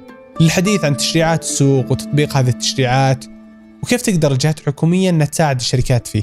ضيوفي كانوا أحمد العبيشي من مجلس التجارة الإلكترونية نايف ششة من هيئة الاتصالات وتقنية المعلومات عبد الملك التويجي من هيئة المواصفات والمقاييس سعد الغامدي من هيئة الغذاء والدواء وعبد المحسن نفيسة من هيئة الجمارك. من يوم ما جاء الإنترنت تغيرت أشياء كثيرة جدا في حياتنا، تغير طريقة تواصلنا مع الناس، طريقة تواصلنا مع بعض، في أشياء كثيرة مرة كان لها أهمية و... ونقدر نقول إنها ضعفت أهميتها، في صار أشياء كثيرة جديدة صار لها أهمية من بعد ما جاء الإنترنت. أحد أهم هذه الأشياء هي الجانب من الجانب الاقتصادي التجارة الإلكترونية. فصرنا اليوم كلنا نطلب من يعني على المجال الأفراد صرنا كلنا نطلب من آه، أمازون من مواقع عالمية من سوق وصرنا بشكل يومي يعني حتى قيمة المتاجر بدأت لو على الأقل خارجيا بدأت تضعف لأن سوق التجارة الإلكترونية عالي جدا. ولأن هذا الشيء مهم جدا وله قيمة آه، المملكة العربية السعودية مهتمة فيه جدا ولذلك قبل تقريبا سنة ونص في عام 2018 آه، تأسس مجلس التجارة الإلكتروني. المجلس يتكون تقريبا بأكثر من 13 ممثل آه، لأن سالفة التجارة الإلكترونية في أكثر من جهة داخلة فيه. وأكثر من جهة لها علاقة فيه. فالمجلس التجارة الإلكترونية يرأسه آه، وزير التجارة والاستثمار ومعه جهات كثيرة مثل وزارة الاتصال، وزارة المالية، وزارة الشؤون البلدية والقروية والكثير مرة. اليوم فيه يعني في أكثر من شيء أحس ودنا نفهمها، الشيء الأول مع كل هذه الجهات اللي موجودة وكل هذه الجهات اللي لها علاقة في التجارة الإلكترونية. كيف نتأكد إن التشريعات الخاصة بالتجارة الإلكترونية تكون محفزة ومو مثبطه سواء للتجار ولا للأفراد. ومين اللي أصلا جالس يحط هذه التشريعات؟ أنا ودي أسمع بالبداية من الأستاذ أحمد آه، مدير عام مركز التجاره الالكترونيه من مجلس التجاره الالكترونيه آه، التشريعات للتجارة الإلكترونية من اللي يشرعها وهل إذا شرعت ولا لا؟ أنا لأني صدق ما أدري مين أسأل فجيت للمجلس على طول. وإذا شرعت هل هي تثبط ولا تحفز؟ طبعا آه، الله يعطيكم العافية آه، التجاره الالكترونيه مثلها مثل أي قطاع آه، اقتصادي آخر آه، ما في تشريعات خاصة بنظام التجارة الإلكترونية ولكن في نظام فعلا نظام التجارة الإلكترونية. ولكن ما يطبق على التجارة الإلكترونية يطبق على بقية الأنظمة. فمثل ما فيه آه، مثلا التجارة التقليدية لها نظام مكافحة غش تجاري ولها مكافحة تستر ولها آه، ال- ولها نظام مثلا اللائحة التنفيذية لقطاع تأجير السيارات من عند وزارة النقل. فنفس الشيء بالنسبة للتجارة الإلكترونية. الهدف من نظام التجارة الإلكترونية هو وضع الإطار العام لموضوع التجارة الإلكترونية تحديدا. ويتكامل ويتوائم مع بقية الأنظمة الحكومية الثانية المشرع لها من قبل الجهات الحكومية بالكامل.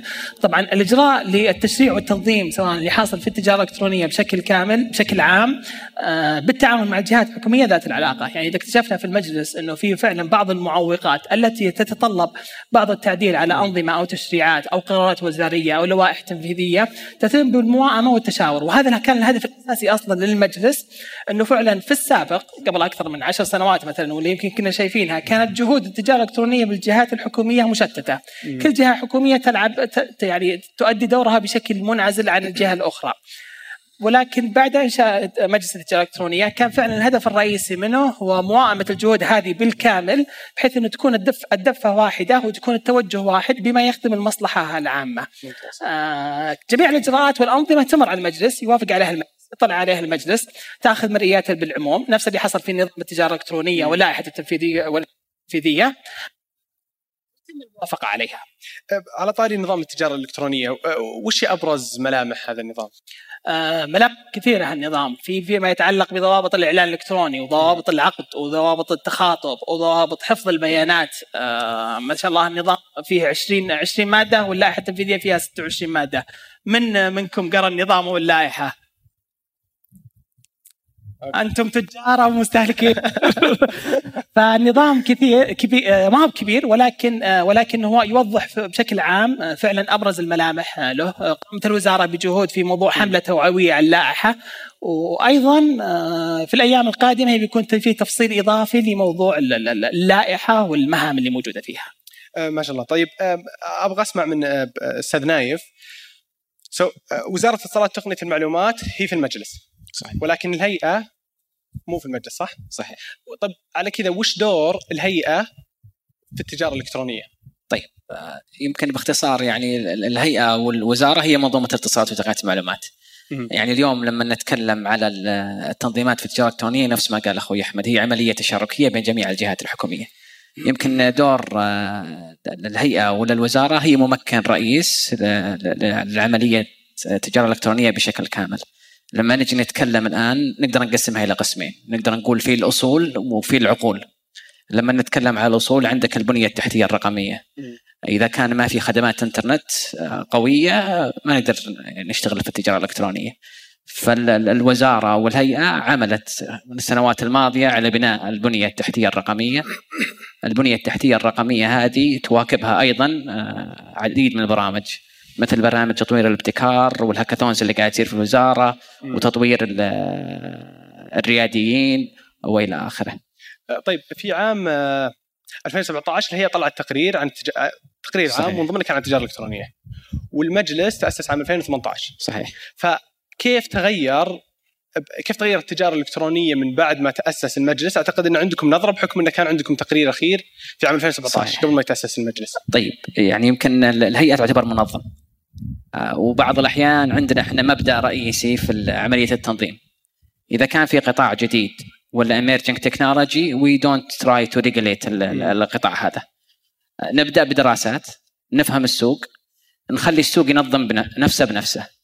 آه، المنافسة هي العامل الاساسي الأساسي لتطوير عملية الابتكار. فنحاول نرفض أي تنظيم لين ما يكون السوق ناضج. آه، أعتقد بدينا في عام 2017 بدراسة كاملة. مر آه، غطت جميع المحاور. المستهلك مرورا بالرحلة كاملة. اليوم لما جاء المجلس يمكن آه، وحد عملية التواصل بين المستثمر والتاجر والمستهلك. كان الآن اليوم في وضوح أكبر. اليوم عند التاجر قبيل واحد. ونعمل كفريق واحد. اليوم نشوف الجهات الحكومية تحت مظلة التجارة الإلكترونية فريق واحد. آه، وهذه يعني من أحد آه، مخرجات رؤية المملكة 2030 أنه تتعامل التاجر والمستهلك الخارجي مع الجهات الحكومية من من آه، مبدأ واحد ومن قناة واحدة. ممتاز، على طاري التاجر والمستهلك فيه أكثر من جهة أعتقد إن في فرق بالتعامل بين التاجر والمستهلك. فهيئة المواصفات المقاييس كيف تفرق بين كيف تفرق بين التاجر والمستهلك لما يجي على سالفة المواصفات المقاييس؟ ولا تعاملهم معاملة واحدة؟ طبعا مسيك بالخير ومسك الاخوان الحضور. حياك الله.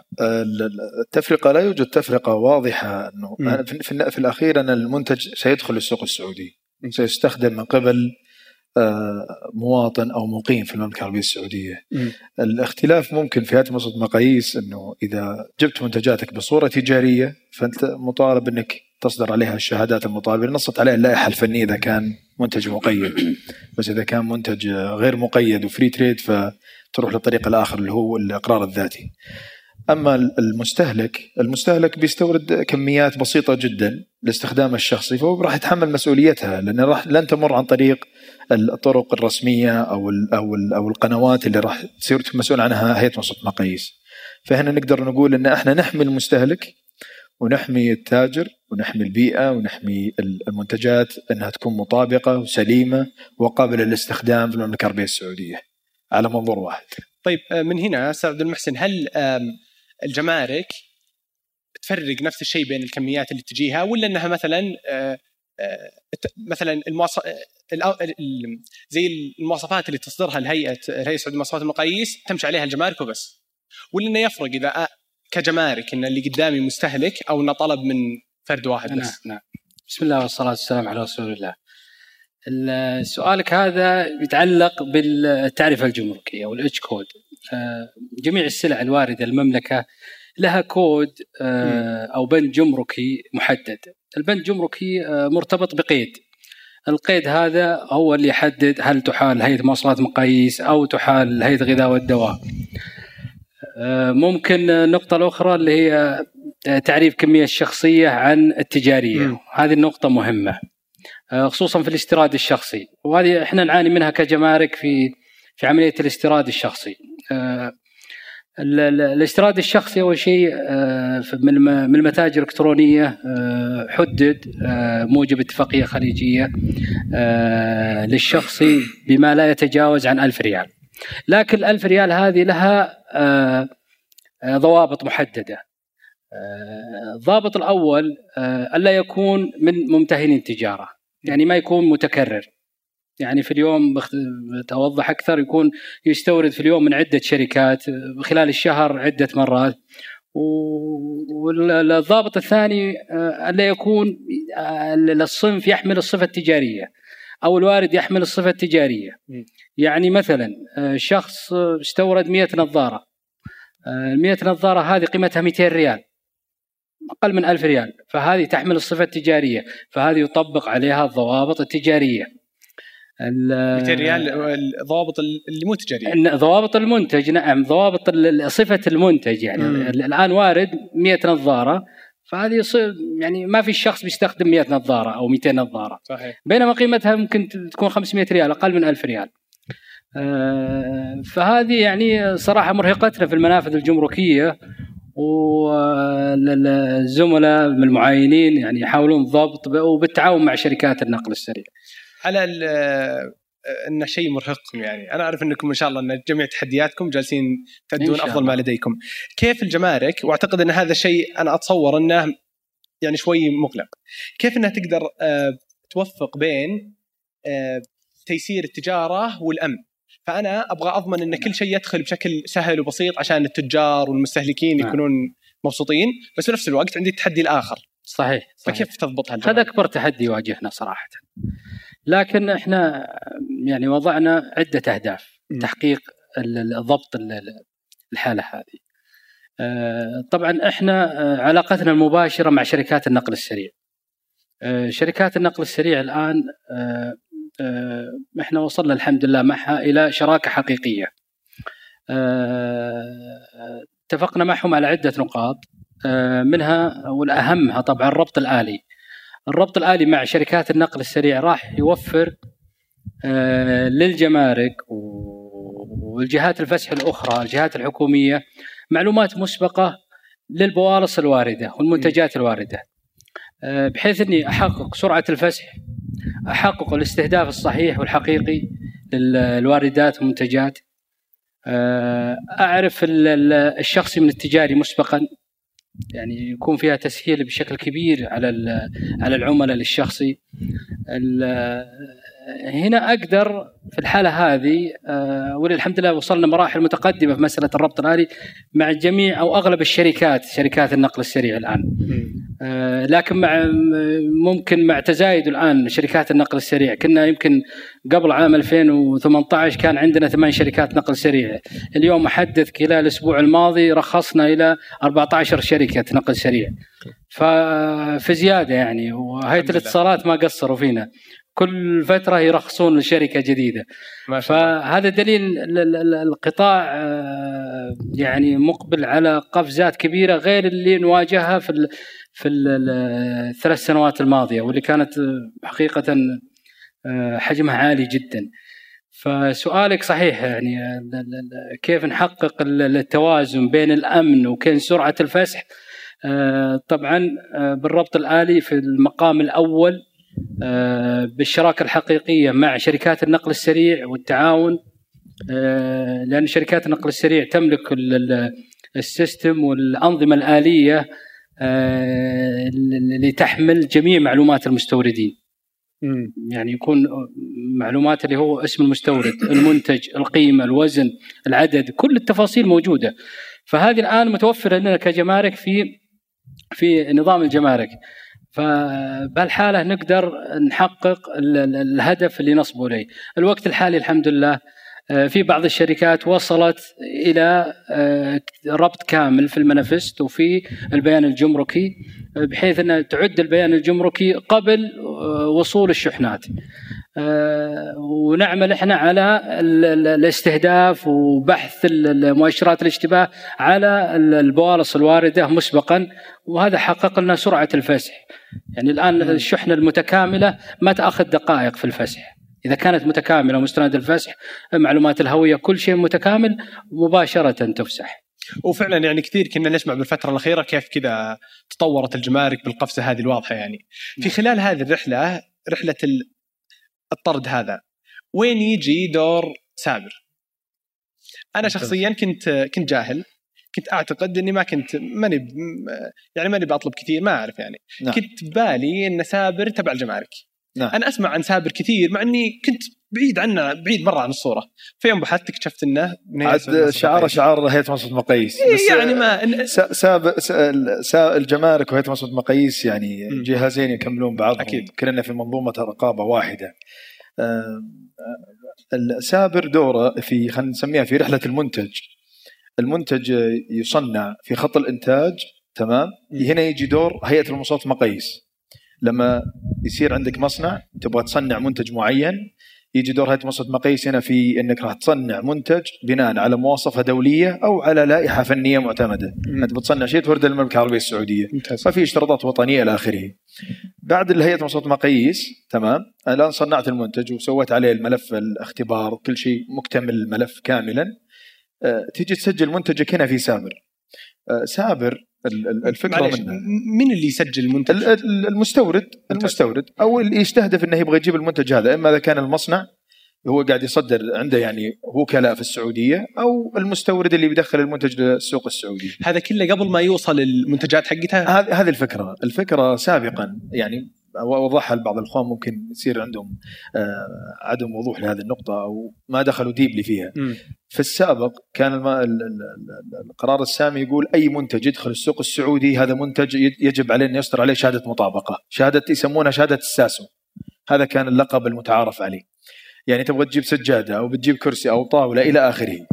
آه، لما صار في عندنا نظام سلامة المنتجات آه، صنف المنتجات إلى ثلاث أصناف عالي الخطورة متوسط الخطورة ومنخفض الخطورة إحنا عندنا الآن اللوائح اللي معتمدة من مجلس إدارة الهيئة وقاعدين ننفذها وهي موجودة الآن في سابر إحنا قاعدين نحطها على المنتجات عالية الخطورة. وبعض المنتجات متوسطه الخطورة. أما منخفضة الخطورة هذا نقول عنها free trade. آه، منتج يعني ما يحتاج. كمثال هذا الكرسي الآن. في السابق عملية الاستيراد السابقة لازم تجيب على كل شحنة تجيبها شهادة ساسو.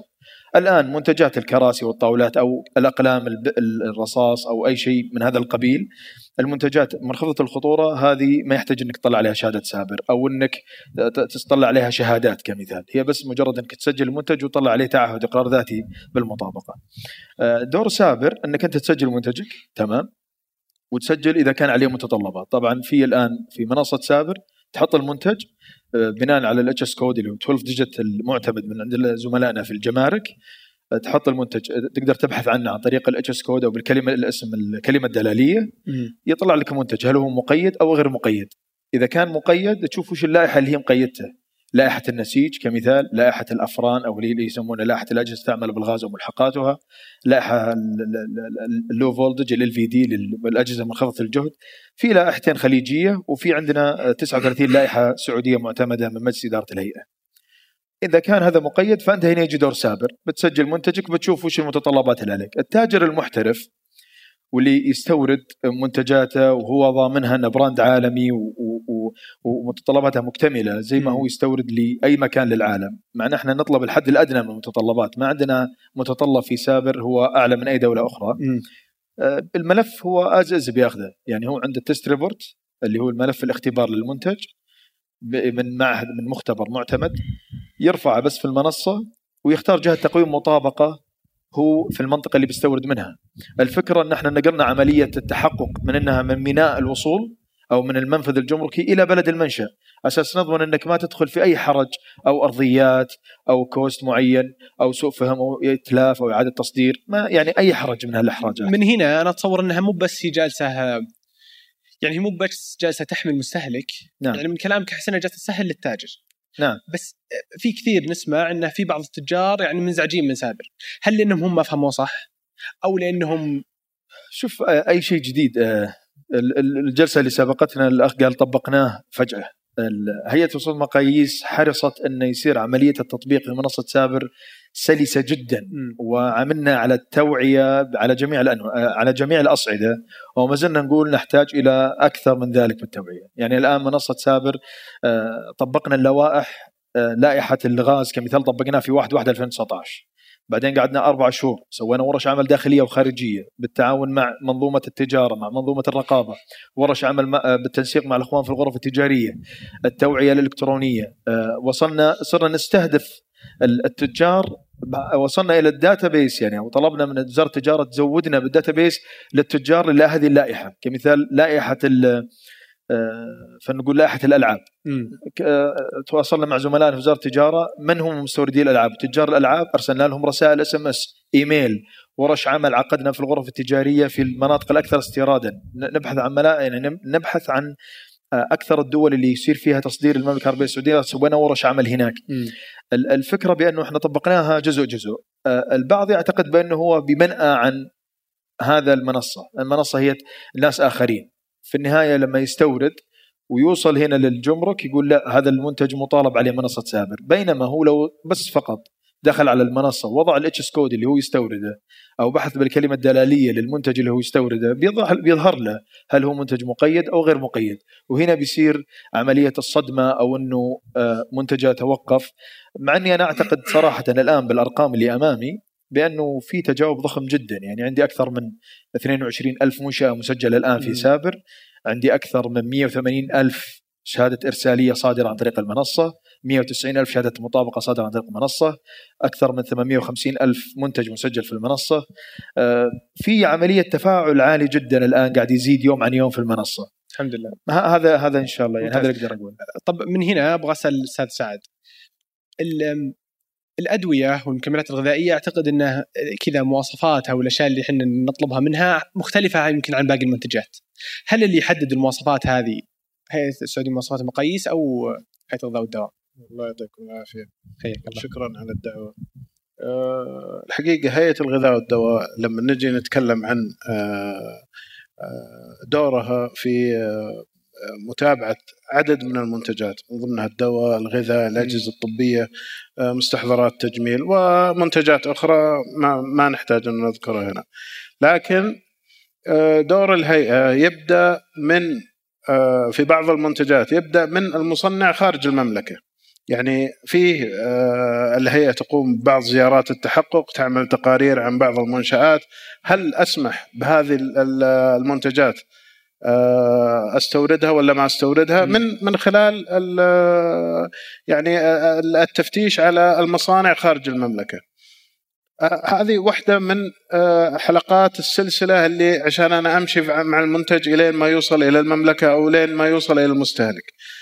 فأنا اللي أشرع في هيئة الغذاء والدواء آه، آه، يعني أراقب آه، أنسق مع الجهات الحكومية الأخرى في كل ما يخص المنتجات اللي أنا تتبع لي. آه، على سبيل المثال زي ما ذكرت الآن مثلا الأدوية أو المكملات ال- الغذائية. إحنا آه، كيف ننظر لها من من موضوع التجارة الإلكترونية؟ إحنا كل المنتجات نعاملها بنفس الطريقة. يعني أنا أضع مواصفات أتأكد إن المنتج يوصل للمستهلك بشكل سليم. واحدة من الحلقات اللي الآن ظهرت بشكل جديد اللي هي حلقة التجارة الإلكترونية أو وصول المستهلك آه، وصول المنتج للمستهلك من خلال آه، عملية إلكترونية. لكن كل ال- السلاسل ال- ال- الحلقات الأخرى اللي في السلسلة هذه أنا أنظر لها بنفس المنظار. المنتج الدوائي أتابعه أتأكد أنه سليم. إذا وصل لمرحلة وصول المستهلك هل بيوصل من خلال الصيدلية ولا بيوصل من خلال ال- المتجر الإلكتروني. هذه ال- الفرق. إحنا وضعنا آه، إجراءات آه، الآن يعني خاصة بموضوع التجارة الإلكترونية أو التعامل الإلكتروني أو الشحنات الشخصية لأن أي ع- كميات بتستورد. إذا كانت كشكل تجاري هذا لها مسار آخر ما له علاقة بالتجارة الإلكترونية. ومن هنا يعني صار في كثير مواقع الناس يطلبون منها مكملات غذائية وفيتامينات. صحيح. اللي يحددها هل هو الجمارك ولا الهيئة؟ اللي يحدد انها هل هذا شيء تجاري ولا شيء شخصي. لا إحنا إحنا الآن آه، بالنسبة للامور التجارية حطينا لها معايير. إذا أنت مثلا بتستورد أدوية فيه عندنا الأدوية الوصفية اللي لازم يكون لها وصفة طبية هذا لها معيار. إذا كانت أدوية لا وصفية زي الفيتامينات والمكملات الغذائية وحتى الأدوية اللي بدون وصفة طبية ال- المستحضرات العشبية هذه لها إجراء معين. وننسق مع الزملاء في في الجمارك وش الاشتراطات وش الأشياء اللي إحنا لازم يقدمها لنا ال- المستورد قبل ما نسمح بدخولها. عشان نتأكد إنها سليمة ما تكون يعني عليها ادعاءات طبية أو تكون محتوية على مواد مثلا سامة أو فعاليتها غير آه، يعني جيدة. يعني مجموعة نقاط كذا إحنا نشيك على المنتج قبل ما نسمح بدخوله. ممتاز. طب من هنا على الجمارك. آه، من يوم ما طلعت هذه المواقع وهذه ال- الأماكن اللي الناس يطلبون منها اونلاين فمثل امازون مثل المواقع اللي الناس يطلبون منها مكملات غذائية فيه آه، تأثر بعض من السوق المحلي تأثر شوي. الناس صاروا يطلبون من برا أكثر فبعض من السوق المحلي تأثر. في بعض الدول برا سوت واعتقد أن الجمارك هي اللي كانت مسويتها فرضت رسوم على هذه المحلات العالمية اللي توصل من برا. عشان ما أقتل المح... ال- هذا المنتج أو المحل ال- المحلي. هل من الممكن الجمارك تسوي شيء زي كذا؟ آه، طبعا آه، إحنا الرسوم الآن حاليا موجودة. الرسوم الجمركية على البيان الجمركي وفق التعرفه الجمركية. 5% بالإضافة لضريبة القيمة المضافة. ممتاز. آه، لكن آه، فرض رسوم جمركية يمكن متعلق بعدة جهات، أول شيء مجلس تجارة إلكترونية آه، في الآن تنظيم في آه، ضمن المجلس آه، يعني لابد يتم العرض عليه في مسألة فرض رسوم أو أو آه، اتخاذ قرار زي ذلك. نفس الشيء ال- ال- ال- المنصة اللوجستية برئاسة وزارة النقل لكن حاليا الرسوم موجودة وتفرض الرسوم على جميع الواردات ما عدا الإعفاء لاقل من ألف ريال وهذا وفق ضوابط آه، وهذا مركز فقط على الشخصي. آه، ممكن ال- ال- ال- الفترة الأخيرة مع مع الحجم الكبير وال- زي ما ذكر آه، المبدع مازن الضراف في مسألة التسارع في التجارة الإلكترونية. آه، والحجم البوالص العالي جدا الوارد ممكن أثر على المنافسة العادلة بين مواقع التجارة الأجنبية والمواقع المحلية. آه، لكن هذه طبعا لابد ينظر لها على مستوى مجلس التجاره الإلكترونية وعلى مستوى آه، جهات متعددة آه، ممتاز. يعني نعم مش الجمارك فقط آه، أستاذ أنا عندي إضافة بخصوص ال- المنتجات اللي تباع على وسائل التواصل الاجتماعي. يعني هذه صراحة من التحديات اللي واجهتها الهيئة. المنتجات اللي يعني تباع بادعاءات طبية بادعاءات خيالية. يعني دواء يشفي 20 مرض والمقويات الجنسية والأمور هذه. فانشانا في الهيئة وحدة للرصد الإلكتروني. وكذلك ن- استقبلنا آه، في عام 2019 أكثر من 750 بلاغ يخص المنتجات هذه. ضبطنا حوالي 450 ألف منتج. آه، آه، أوقفنا أكثر من 30 حساب آه، شخصي في آه، وسائل التواصل الاجتماعي. آه، ألغينا أكثر من آه، 8000 رابط آه، د- دعاية آه، تخص آه، منتجات آه، مخالفة. فالحقيقة صراحة يعني إحنا آه، إذا ما يعني وصلنا لمرحلة إنه يعني المستهلك يكون واعي يعني ما يتفاعل مع الإعلانات هذه اللي قاعد تطلع في وسائل التواصل الاجتماعي يخص المكملات الغذائية ولا يعني ما ما بنوصل لحل. يعني ايد واحدة في الأخير ما تصفق. إذا ما ما يعني المستهلك آه، ترك هذه ال- ما تفاعل مع هذه الإعلانات ولا يعني إن شاء الله بنقدر يعني نقضي على ال- ال- المنتجات اللي قاعد قاعدين نشوفها والمسوقين اللي يعني قاعدين آه، لاحظهم في وسائل التواصل الاجتماعي. وصلنا لمرحلة صراحة إنه صار حتى ما يحط آه، ما يحط رقم سعودي. يعني صار صار من من دول خارجية. يعني آه، في بعض الدول قدرنا مثلا نتواصل معاهم انهم يعني يمسكون بعض الأشخاص لكن آه، في دول ما ما قدرنا نوصل للأشخاص هذول اللي قاعدين ومستمرين. يعني تلقى ناس من آه، بلدان عربية وحتى أجنبية يعني قاعد آه، يسوق لمنتجات وبأسعار آه، خيالية يعني لازم لازم صراحة نركز على موضوع التوعية توعية المستهلك وإنه يعني يساعدنا في إنه ما يشتري من من ال- الحسابات هذه أو المنتجات هذه اللي بالادعاءات المضللة. ممتاز أستاذ أحمد أتوقع عندكم في المجلس أنتم اللي جالسين تشوفون كذا النظرة البعيدة. فجالسين تشوفون القطاعات يعني عندكم نظرة جيدة للتجارة الإلكترونية أكيد. لو شلنا عامل الوقت فمثل ما قال تو أستاذ عبد الملك إنه كذا عامل الوقت عامل مهم عشان كذا جالسين نقر على شوي شوي. لو شلنا عامل الوقت وش الشكل اللي تبغون كذا توصلون له؟ لشكل التجارة الإلكترونية في السعودية وش التحديات الثانية غير الوقت وغير إني أطبق على شوي شوي؟ الوقت ما هو بتحدي آه، ممتاز. التحدي آه، اننا تونا بادين السابق آه، ما كان في جهود واضحة. حقيقة لا ولكن الآن فعلا جهود ال- المشكلة أمامنا والمشكلة جميع الجهات الحكومية فعلا معترفة بوجود المشكلة هذه وجميع الجهات آه، مؤمنة فعلا بوجود فرصة وأهمية ال- التجاره الح- آه، التجاره الإلكترونية بشكل كامل. فالموضوع ما هو بتحدي تحدي وقت بكثر ما هو بتحدي تكامل مع جهات حكومية بكثر ما هو بتحدي تقاطع التجارة الإلكترونية كفكرة أصلا مع جميع الأنظمة والأشياء الثانية اللي موجودة.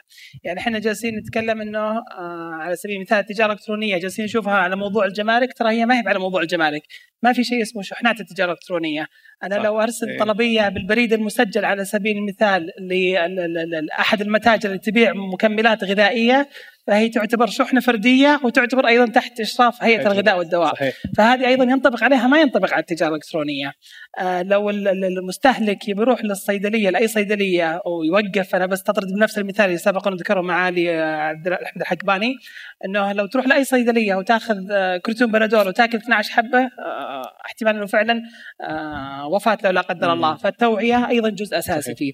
بالنسبة للمجلس نركز على جزئيتين رئيسيات آه، حماية المستهلك بشكل رئيسي وتحفيز القطاع الخاص. تحفيز القطاع الخاص سواء آه، على الجانب اللوجستي ولا على جانب المدفوعات ولا جانب التشريع والتنظيم.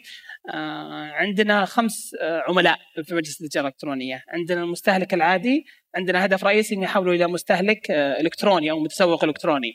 عندي التاجر التقليدي هدف ان يحولوا للتاجر الإلكتروني أيضا. التاجر التقليدي التاجر الصغير والمتوسط هذا من مسؤولية الزملاء في هيئة المنشآت إنهم فعلا ينقلونهم الت- بحيث إنه يكون تاجر إلكتروني.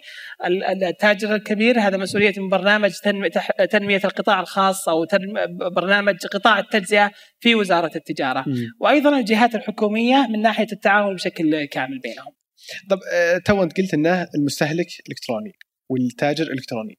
لو أنا تاجر old school واحد كبير واحد مو فاهم ما يبي يدخل في سالفة التجارة الإلكترونية لأي سبب كان. هل هو مجبر إنه يدخل ولا بيضيع في هذه الموجة؟ ولا إن أنتم بتخلونه وتعزوه له وتسوون له الشيء اللي يبيه؟ ولا أنتم لأنكم تعرفون مصلحته؟ قاعد تقول أوه تعال ادخل لأن هنا المستقبل مثلا. هو كبير بالعمر ولا كبير بالحجم؟ في فرق بين الثنتين. إذا كنا نتكلم عن منشات كبيرة يعني فعلاً. تفكيره ما يبي. التفكير بالن- بالنهاية جميع الشرائح اللي موجودة في القطاع الخاص وفي قطاع التجزئة تحديدا سيتم العمل على تحفيزهم بشكل كامل فعلا لأنه التجارة الإلكترونية هي المستقبل، التجارة الإلكترونية هي التأثير، يعني ال- احد الأشياء الرئيسية إنه فعلا الواحد إذا ما حس ان نموذج العمل اللي موجود عنده في القطاع الخاص أو. في شركته راح بيتأثر بشكل كبير واحتمال. إنه ما يستمر. فكيف عملية الاستمرار في المواءمه مع مع الأفكار وال- وال- والإبداع والابتكار بشكل كامل. فجزء منها في التجارة الإلكترونية، إذا ما تحول التجارة الإلكترونية احتمال كبير إنه ما يكمل ثلاث سنوات خمس سنوات، ويمكن لنا أقرب الأمثلة اللي موجودة في تجارب عالمية خارجية آلاف المتاجر ال- ال- المكانية أغلقت صحيح. بسبب التجارة الإلكترونية، فلا تستبعد أنه ينطبق الشيء هذا على المتاجر التقليدية. طيب آه، يعني آه، جهودكم واضحة ومشكورة جدا. يعني وش الخطط اللي جالسة تسوي يسويها المجلس للمستقبل؟ لو قلنا خمس سنوات الجاية. آه، ما هي بخمس سنوات في أقل من خمس سنوات في خلال. الثلاث سنوات الجاية. آه، معلنة في 39 مبادرة. آه، للمجلس. على القطاع اللوجستي بالتعاون مع الزملاء في لجنة الخدمات اللوجستية برئاسة معالي وزير النقل. على مستوى المدفوعات آه، أيضا مع الزملاء في مؤسسه النقد آه، على مستوى التراخيص آه، والإجراءات والخدمات الحكومية مع الزملاء في هيئة الاتصالات والبريد السعودي. آه، فكلها مبادرات في بعضها تأسيسية تعتبر وفي بعضها تحفيزية. آه، عندنا مع الزملاء في هيئة المشاهد على سبيل المثال آه، أحصل على سجلك ومتجرك المجاني آه، إلكتروني. فإذا أنت ممارس التجارة الإلكترونية بأي نشاط كان سيكون بمقدورك الحصول على متجر إلكتروني مجانا لفترة محددة عن طريق الزملاء مع هيئة المنشآت إن شاء الله خلال الفترة القادمة.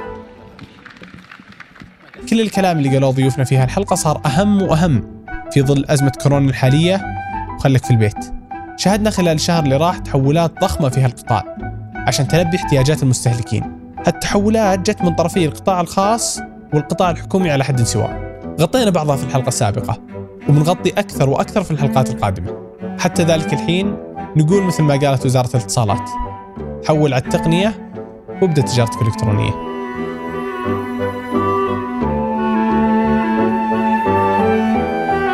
هذه الحلقة من إنتاجي أنا الوليد العيسى مازن العتيبي والعنود شويعر حررها محمد الحسن وراجعها ثمود بن محفوظ وأسيل عبد الله وأشرف عليها عبد الرحمن أبو مالح العنود شويعر وعادل بارجان